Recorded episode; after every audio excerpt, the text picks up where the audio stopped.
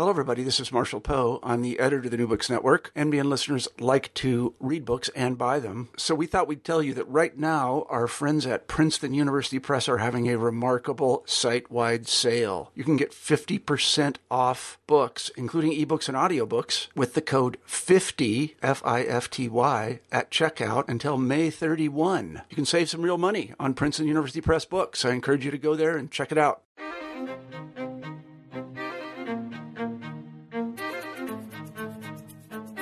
Hello, everyone, and welcome back to New Books in Native American Studies. This is Samantha Williams, one of your hosts, and today I'm speaking with Carla Joinson, the author of the book Vanished in Hiawatha, the story of the Canton Asylum for Insane Indians, which is published by the University of Nebraska Press. This book examines the history of the Canton Asylum, which was also called the Hiawatha Asylum, that housed Native American patients between 1902 and 1934 in Canton, South Dakota. Carla, thank you for being with us today. Oh, thank you. I'm so glad to be here.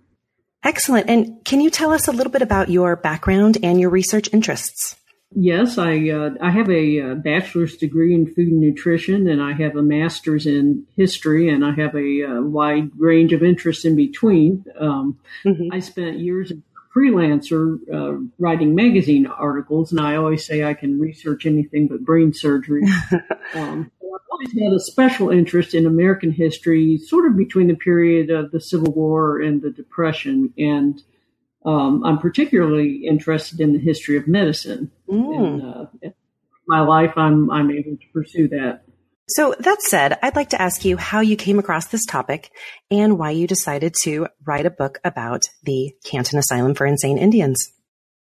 I had just finished up a, a, young adult biography of Mary Edwards Walker, who was a doctor in the civil during the Civil War, and I wanted to work on another book just to have something to work on between other assignments. And I've been mulling over something to do with insane asylums, which I had associated up to that point with strictly Victorian England.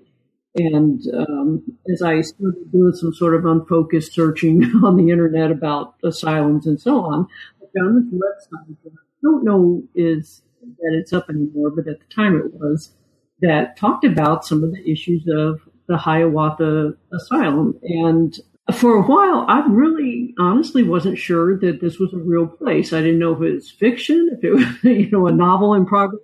And just this idea of an insane asylum for Indians. And, and I'm going to use that terminology because I was immersed in it as I researched the book.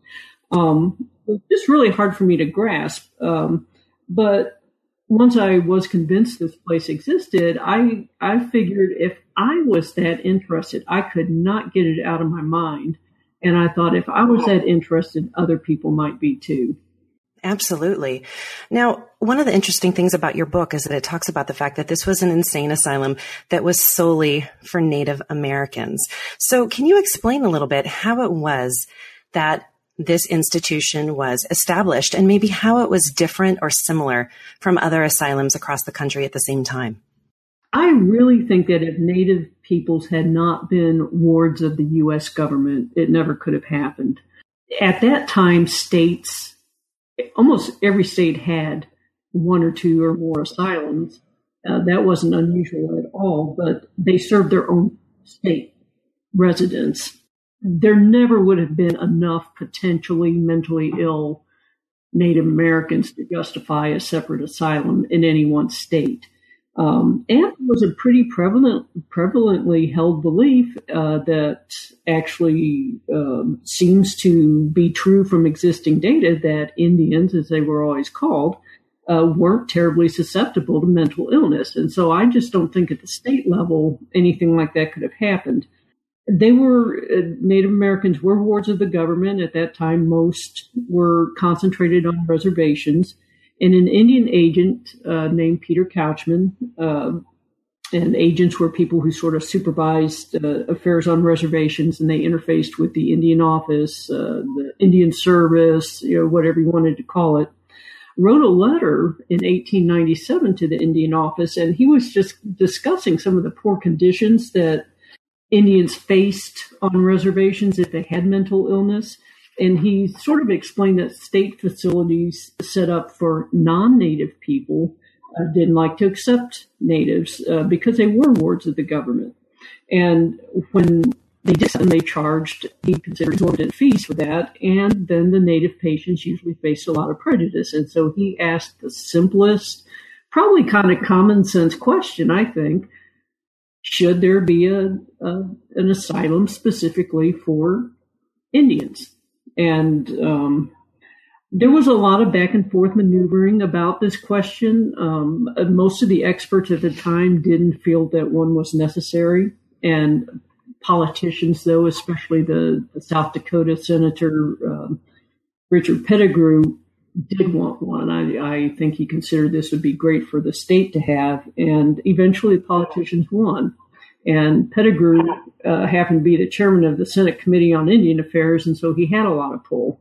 And in my opinion, this was just a pork barrel project. Um, Pettigrew had a hard time even dredging up 60 potential Native Americans after they polled the reservations to see what kind of need was out there. And the thinking at the time was that you had to have, to run an asylum efficiently, you had to have at least 250 patients.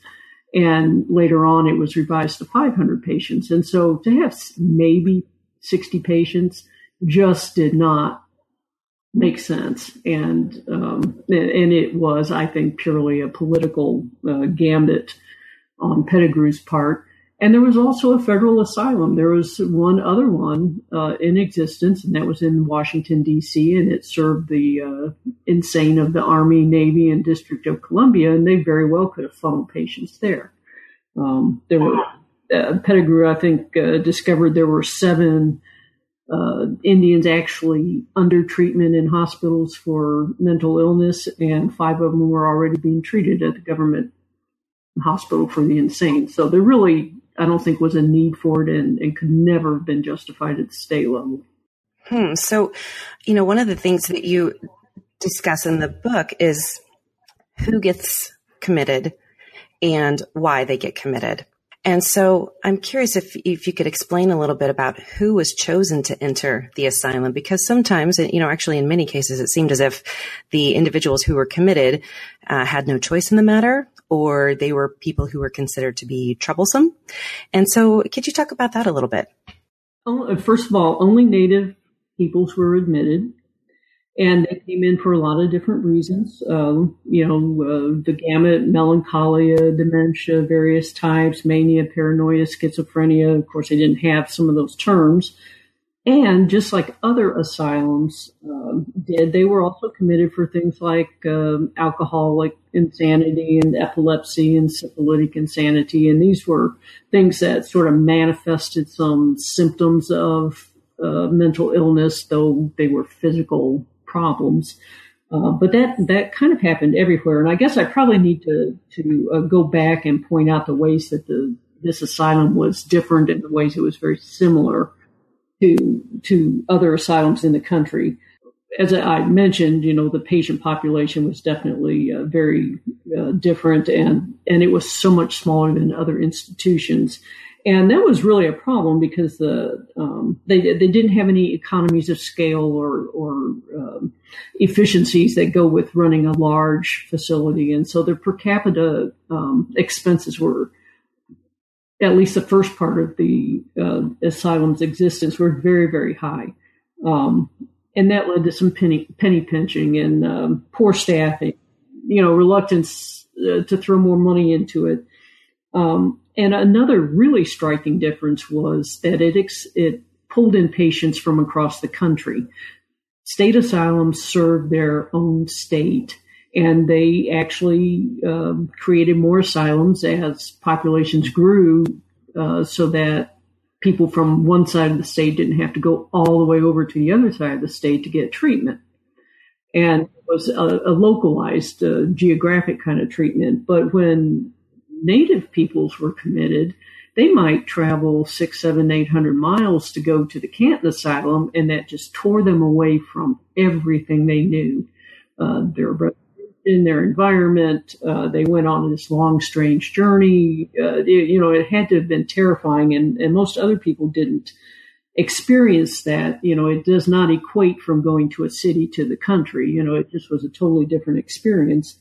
And the, the long distance made it very hard for family members to visit or keep in touch with them because most Indians were very, very poor and many didn't speak English and they couldn't negotiate a train ride or a train schedule and that sort of thing. So it was just terribly, terribly isolating on many levels uh, for them.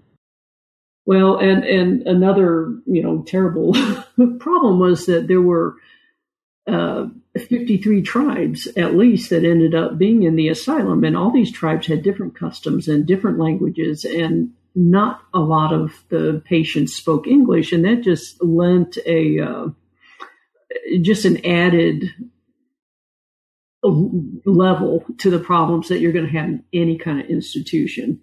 So the patients and physicians were not necessarily able to communicate with one with one another accurately either. Then I would I would assume that was a, a, tremendous, tremendous drawback. And for the first five years of the asylum, it wasn't even run by a psychiatrist. It was run by just a former mayor of Canton. Hmm. And uh, that was, but uh, yeah, it, it, it started off with a lot of things against it. I think just by its very name. Yeah.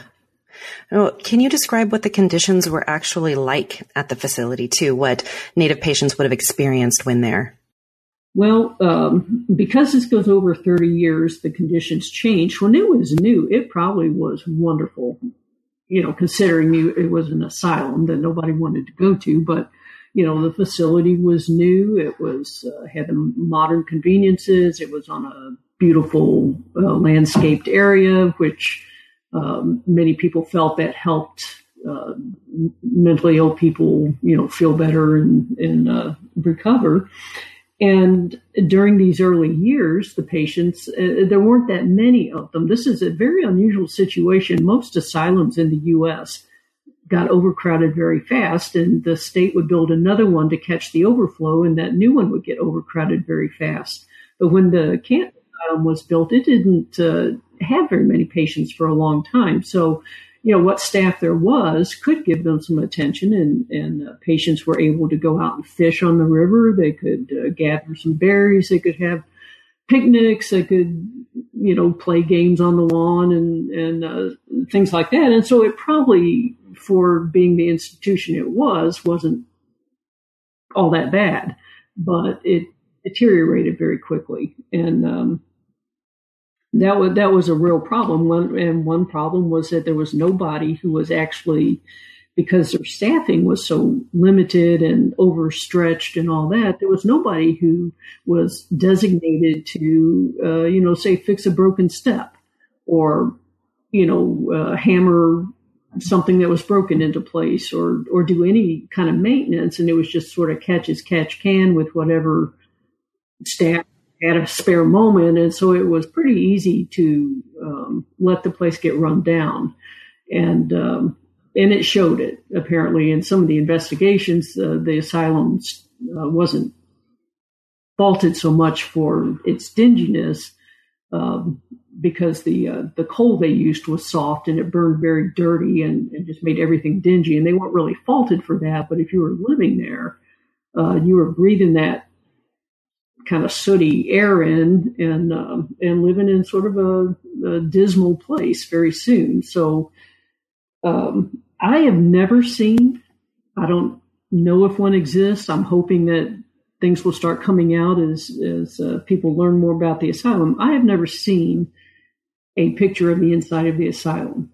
I really don't know this, but it, it had to be fairly bare bones, I would think. And and I do know from some of the correspondence I saw that, uh, you know, patients, you know, they might fight or whatever. And rather than actually address that problem, Dr. Hummer simply took pictures off the wall or, you know, anything that they could have used as a weapon or, um, you know, hurt themselves with or whatever. He just got rid of it. And so I, I get the impression it was a very drab place after a while. Oh, you mentioned um, Dr. Hummer, Harry Hummer, who was the longtime superintendent of the Canton Asylum. Can you talk a little bit about what he was like as an administrator and what was his philosophy regarding mental health and about Native peoples in general? Dr. Hummer, I think, uh, came in probably fairly charged up about his assignment. Uh, he was um, he had graduated from Georgetown Medical uh, School and he worked at Columbia Hospital in D.C. for a little while, and then he took an internship at St. Elizabeth's, which is the, the, the common name for the government hospital for the insane, and that was a fairly prestigious place and and uh, certainly uh, innovative and uh, had some really good staff on it. Uh, and the only reason I can even fathom that he would have, would have accepted a position at this very much smaller institution was that he would be able to run it, and that would be prestigious and a step up for him. And so I, I imagine he was pretty excited about going there and and uh, being able to implement you know his own philosophies and all that. And I, I think that probably when he got there. Um, it, it, seems at first that he put into practice some of the things he had done at St. Elizabeth's. I saw a couple, and unfortunately, the uh, patient records are not very complete. But I did see a couple of patient records that were, you know, well written out and, and some discussion about the patient's um, problems and progress and so on. But as he actually delved into the, the really horrendous problems of trying to get 53 different languages and customs um, meshing together in any way that would resolve mental illness, I think he kind of gave up. Um, I don't think uh, at, at, the time there was uh, early on in the um, history of mental the treatment of mental illness in the asylum era, which was when it started being a little bit kinder uh, than just chaining someone to a outhouse somewhere and you know whipping the madness out of them um, there there was terminology they called these people unfortunates. You know they really felt sorry for the condition and and that sort of thing. But by the time dr hummer came along it was very common to call these people defective and that was hummer's language was defective there was you know these people were defective. And he had a very superior attitude regardless. I mean he, he felt superior to his staff to people in, in canton to you know probably I don't know anyone outside his own particular friendship sphere, but uh, you know he he looked on Indians, I'm sure, as as a defective race because a lot of Americans did. Um, one of the, the things that was so appalling about the government's treatment of Native Americans was they totally dismissed their culture and totally dismissed anything that was valuable about the the Native American uh, way of life and, and said, Hey, you're not good enough. You know, come be, adopt all these American Anglo ways and, and then you'll be good enough. And so I, I think he had a double dose of that sense of superiority and, and, uh, he would not try. Uh, he made it pretty clear from the onset he wasn't going to bother to learn about their culture or anything important to to them, and he made no effort whatsoever to try and get interpreters in. I, I see that as one of the biggest issues with the whole asylum was that there was it was there were people who could speak English, but that certainly wasn't the majority, and and there was just no attempt to try and and speak to people on any kind of level that there could have uh, would have allowed communication. And I often think, how could you diagnose someone with any kind of a mental illness when you can't speak their language. Uh, I, I, just found it uh, absolutely um, mind boggling that he would even try. And um, so, anyway, I, I think that uh, as an administrator, uh, he did not have his, to some extent, you know, and I don't mean to paint the man with just, you know, he's the devil incarnate because he wasn't, know, he a human being, but I don't think to a great extent that he tried to do anything that would actually heal them of mental illness. I think the ones who got well got well because they got away from whatever the situation was that caused them to have a problem. Um, you know, maybe he had some sort of program that doesn't show up. I don't know, but I don't think he made many efforts to really try and help them. Um, now, do you do you connect Hummer's leadership with the deterioration of conditions over time at the Canton Asylum? I do. I I am not sure that it's completely to blame, but um, actually, I think he ended up hiding. You know, I think he got frustrated with trying to do anything uh, discernible with his patients that would make him feel like, oh, I've cured. You know, I've got an 80% cure rate or anything that would make him feel proud. And, and so he sort of started hiding behind his administrative tasks. And he always spent a lot more time, it seemed to me, on buildings and livestock and running the place outside of the patients needed. I think he, he just began to immerse himself in other details because probably the, the patient care was so frustrating. I don't know. Um, and, and had an untrained staff, you know, it, it was uh, out in uh, South Dakota. You were not going to get a, a lot of people vying to be an attendant who had a lot of training or anything. And but at the same time, he didn't have a training program. You know, there's so many things that contributed, but he could have fixed them if he had put some effort into it. And I, I just don't think he did. I think he gave up more than anything. Well, and it, it, you also detail, you know, a number of investigations of conditions at the asylum. And it seems like, you know, even though the conditions were not excellent and certainly were not good at all for, for the patients, that Hummer remained in charge, and you know he continued to be entrusted to run the organization. How do you um, how do you explain that? I think, especially at first, one of the real primary reasons was that no one who inspected him had any kind of psychiatric training. So they were in no, or medical training at all. And so they were in no position whatsoever to really know whether he was doing a good job or not. And um, after he managed to oust his his last assistant physician. He was the only medical person there for almost the rest of the asylum's lifespan. So the the Canton Asylum fell under this the school system rather than the medical system, and so inspectors who came out were the same kinds of people who inspected boarding schools and um, places like that, and so they didn't have the kind of um, medical expertise that would have allowed them to point out, you know, deficiencies there. And just like other um, asylums everywhere, man, uh, Hummer very well managed to just point out the best of the asylum. You know, it was very common in asylums to have what they called a, award that visitors went to, and, and it had the quietest people and so on and so forth, and presented very nicely. And I'm sure that Hummer did the same thing and he did keep his buildings nice and, and uh, you know could talk about all of his efforts to you know have a good garden and so on and so forth. And uh, these were the type of things that were going to resonate more with the type of inspectors he got.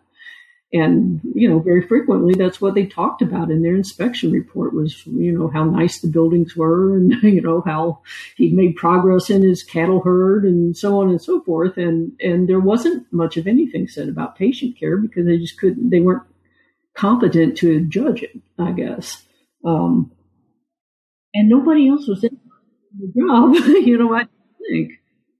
Um, you know, when, when he applied for the job, he was only one of two candidates, and the other candidate uh, had a misunderstanding about pay and, and wasn't interested in it. And I think the Indian Service realized it was not a particularly attractive job, that they were not going to get many people to replace him and I, am sure that that helped him uh, for a long time. Interesting. Now, but at, at, at, some point, federal officials did decide to close Canton, and they did take notice of the conditions. Can you sort of explain how that happened, and you know what happened to the patients, and if you know what happened to Hummer afterwards? For the most part, particularly up until the say at least mid to late 1920s, inspectors tended to be fairly sympathetic. You know, Hummer could make a good case about why a particular issue wasn't working out. And um, so I think they, they tried to give him the benefit of the doubt uh, for the most part. Um, he got caught in trying to put the blame on a lot of his staff, you know, and that was his kind of go-to position uh, many times. He had a lot of staff conflicts. But there were some inspectors very early on, within the first two or three years of his administration, who recognized he simply could not run the place the way he should because of his personality and, and uh, character traits that, that didn't go down well with the uh, the staff, and they recommended he be replaced. Um, though again, who are they going to replace him with? And uh, for a long time, that was kind of good enough for him. Um, he had friends in Congress. Um, asylum work was losing its prestige. There just really weren't going to be too many people who wanted to to go there.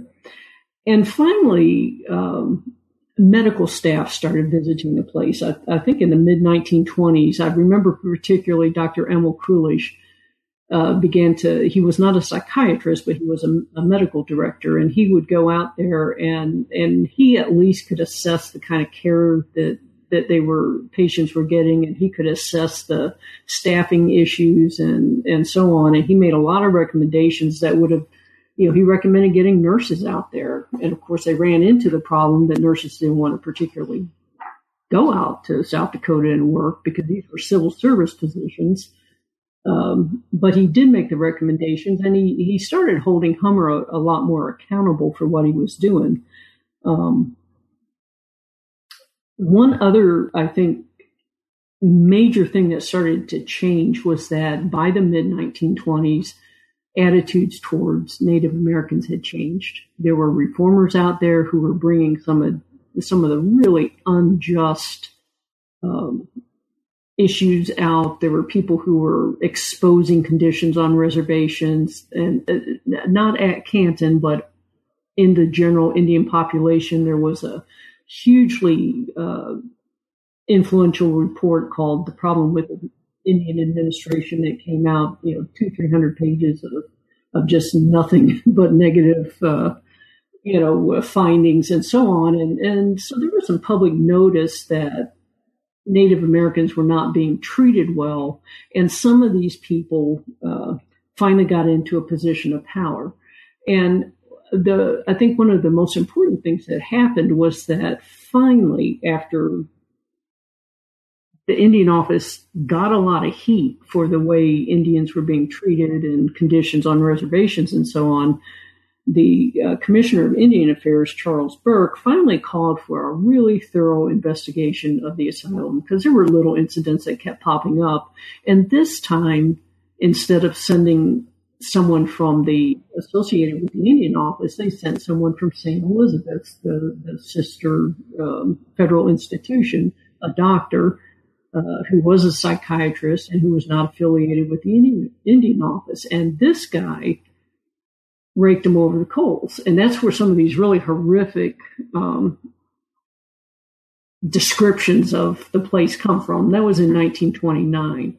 And uh, he got a lot of attention, but right at that time, um, the Secretary of the Interior actually wanted to shut the place down, but there were some powerful people in Congress who wanted to keep it open, and then the Depression hit. And I think it just got shuffled into the background. Of course, it would have cost money to shut it down and transfer all these people, and they would have had to make some room at St. Elizabeth's, and there wasn't money to build, and so on and so forth. And it just got put on hold. And um, finally, after FDR got elected, and he got John Collier and Harold Ickes into uh, office as uh, Commissioner of Indian Affairs and Secretary of the Interior, respectively. Um, those were reformers who were on the side of Native Americans. And when Collier was contacted by the wife of a patient, he looked into the Canton Asylum and he was just absolutely appalled. And at this point, um, it just things had changed. The situation had changed. Collier knew how to fight. And I think that made all the difference in the world. He had power and he knew what to do. And, and he got it shut down much more quickly than anybody would have anticipated from its real long track record of, of uh, nothing ever being done. So, well, one of the things that I think you do successfully in your book is you really discuss how this institution existed at a particular place and time in U.S. history, in the history of U.S. Indian policy, you know, that sort of uh, goes into the Indian New Deal period and a, and a period of reform. So I'm wondering overall, how do you think this story exemplifies the treatment of Native Americans during the first three decades of the 20th century and, you know, how it exemplifies U.S. Indian policy during that period as well? Well, I think primarily it uh, kind of shows up as the, the, cherry on top of the sundae of, of the whole very patronizing and very um, paternalistic federal policy that had been in place for quite some time. Um, I always say it was better than the previous policy of annihilation, which had been the government policy when they were trying to, to actually wipe out Native Americans from the country. But when they decided to assimilate uh, Native Americans into the culture, the first thing they felt they had to do was simply erase their culture. And that's when they started uh, sending children thousands of miles away to boarding schools and separating them from their parents and their culture and giving them new names and telling them, you know, their old ways were bad and so on. And that whole mindset that Native American culture simply was not worth anything, uh, I think drove a lot of decisions that were made. You know, the, the people in office, I don't want to say were horrible people. They were just living in the mindset of their times. And I think that's important to remember. You know, don't judge the a hundred years ago or almost a hundred years ago by the time, you know, today's uh, thinking, but the idea that they could dictate to Native Americans where they'd go to get mental health treatment and the type of mental health treatment they would get, I think that was just second nature because um, you know, Native Americans did accept the fact that there were some people who had some issues, uh, mental uh, issues or, or that sort of thing. They did not go about treating that in the same way that Americans did. And, um, you know, rather than give Native Americans anything that would cater to their culture, they just plopped them right in the middle of a of an Americanized institution and expected that to to work, and it just didn't. It just couldn't work for them. So I'm curious too about some of the choices that you made in the text, and also, um, you know, your your research and the archival materials that you used for the book. So first, I just wanted to ask, you know, in in the text when you're talking about the conditions at Canton, you evoke some pretty um, intense images, you know, of inmates chained to beds or, you know, lying in excrement. And I'm, you know, I'm curious if you hesitated at all about highlighting these stories or, you know, what role you think they serve in, in the broader narrative of the facility's history. I made the decision to talk about the conditions because, uh, in, in graphic detail, number one, some of that was already out on the internet. Uh, this uh, Silk report, uh, Dr. Samuel Silk from St. Elizabeth's, that report, you know, of course it's public because it's a government report and, you know, other people before me had, had found it somewhere. And that's where uh, I saw some of that. My initial search where I was thinking, is this place real? I saw some of that. So it was out there anyway. But I also felt that um, because I was writing for a non-native audience, Native people don't need to be convinced that they had poor treatment, but I think sometimes a non-Native audience don't uh, does not realize the extent to which Native peoples were treated badly, and so I I simply felt that um, being graphic was uh, certainly appropriate uh, to make sure people got a clear picture, and and um, and I also wanted to buck the trend that a lot of of uh, what happened at Canton was throughout the years uh, minimized and uh, hidden and covered up and, and that sort of thing. And the time was was over. You know, I, I, think that first website that I ever saw that even addressed the fact that the place existed, I think that was sort of the point where now let's talk about it, what really happened there. And so I, I didn't, uh, I didn't hesitate to to say whatever I felt was going to be uh, illuminating about the place. Mm-hmm. Now, I'm curious too, then, you know, sort of as a follow up question, if, you know, many non-native communities that you might speak to are aware of this institution and its history and the conditions, and, you know, if people, particularly again, non-native people, if they're more surprised about this history than, you know, Native communities that you may have talked to? Overall, I think that non-Native people just absolutely don't know anything about it um, because it is a story that is just now starting to come out. And actually, when I was in grad school, um, I talked about, uh, I wrote a report that uh, I presented in, in class about uh, boarding schools, Indian boarding schools, and nobody in class had ever heard of them. This was in a grad grad level history class. Um, so I, I was, I'm pretty sure that not many people, would would have any reason whatsoever to know about it. And so much of the information is very obscure. You know, you can't just walk into a library and find information about it. You have to physically go to the National Archives. You have to physically go and and find some of this information. And most people just aren't going to be doing that. You know, even if they you know find the topic very interesting, it's just not there to find. Um, as far as Canton goes, uh, I think they they've always known about it, um, of course, because it, uh, especially during its existence for for many years, you know, they were quite proud of it, and um, you know, later on, I think uh, some things probably have come out and, and they're reassessing, you know, how badly maybe that, that it was run. But actually, some very interesting things are going on in Canton now. Um, they are working, uh, the city of Canton is working very actively to uh, get information out. And uh, they work with a group called the, the Keepers of the Canton Native Asylum Story um, to work towards reconciliation and work towards an understanding of what went on. And, and it's a long process and, you know, just so many tribes are involved and, and so on. But, um, the city of Canton now, I think, has totally reversed, you know, its previous mindset about it. They're, they're quite eager, eager to, you know, get the story out and, and, uh, understand what happened and, and, uh, you know, bre- you know, uh, cross cross that breach that that happened. And you know, it's a time consuming process, but they are definitely uh, willing to do it. Hmm, so they're ex- in investigating the, the history of the institution. Are they also working to commemorate or memorialize it?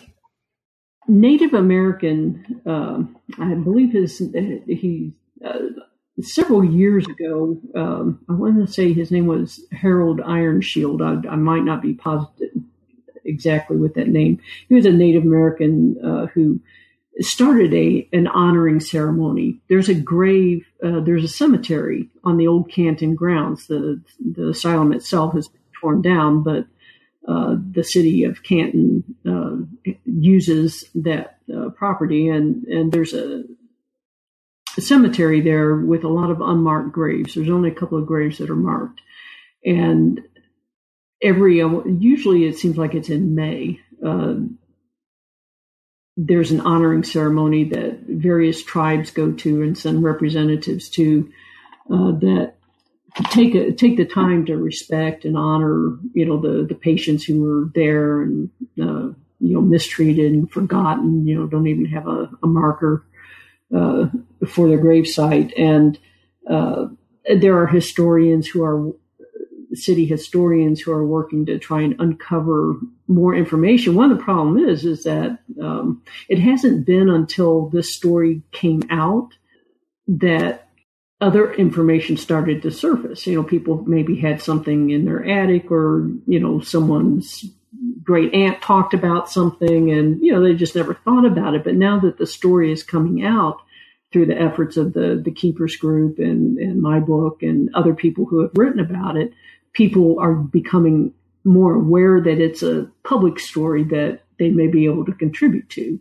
So i think that a lot of information will come out over the next few years. And um, and it's bound to be pretty interesting because it, it won't be government information probably uh, to a great extent. So I, am eager to see what uh, what the city uncovers over time. I was curious too if the list of former patients that you include at the end of your book is that part of, you know, an effort to sort of honor the memory of the men and women who were institutionalized at Canton? Uh, absolutely. I, uh, like I said, I wrote the book mainly for a non-native audience, but that list is for the native audience because uh, I just I felt it was important. Number one, what I didn't realize until way way later, right before the book was going to be published, that a lot of descendants of these patients did not realize that their ancestors had been at the asylum, and uh, there was a lot of surprise. They I gave this list to the keepers group, so and they circulated it to the different uh, 53 tribes involved, and um, put a lot of effort into trying to cushion the the surprise. And there were apparently, and of course, I, I didn't have a lot of direct contact with this or any really except through the keepers group, but there were a lot of people who didn't realize that they had family in the institution. So I I think uh, that serves a, a good purpose. That you know, there's not a lot of information in the the book about family, but it's a good starting point for you know further research if they're able to do it. Absolutely. Now, in terms of your own research, what types of sources and archival materials did you rely on? And how were you able to incorporate Native voices and perspectives into your work since, you know, those uh, voices and perspectives were not necessarily recorded or valued by those, you know, making and keeping the records at the time uh, the institution was open? Well, I'd be I relied very extensively on uh, the archival material on Canton and uh, some from St. Elizabeth's uh, at the National Archives in Washington, D.C. And I lived in that area. I, I just feel like at that time I was meant to write the book. I lived in the area. I could get to it. I could go over the material three or four or five times, uh, which a lot of you know, visiting researchers wouldn't be able to do. And I relied on that. There was another uh, archival repository in Kansas City, uh, Missouri, and I got a lot of information from that.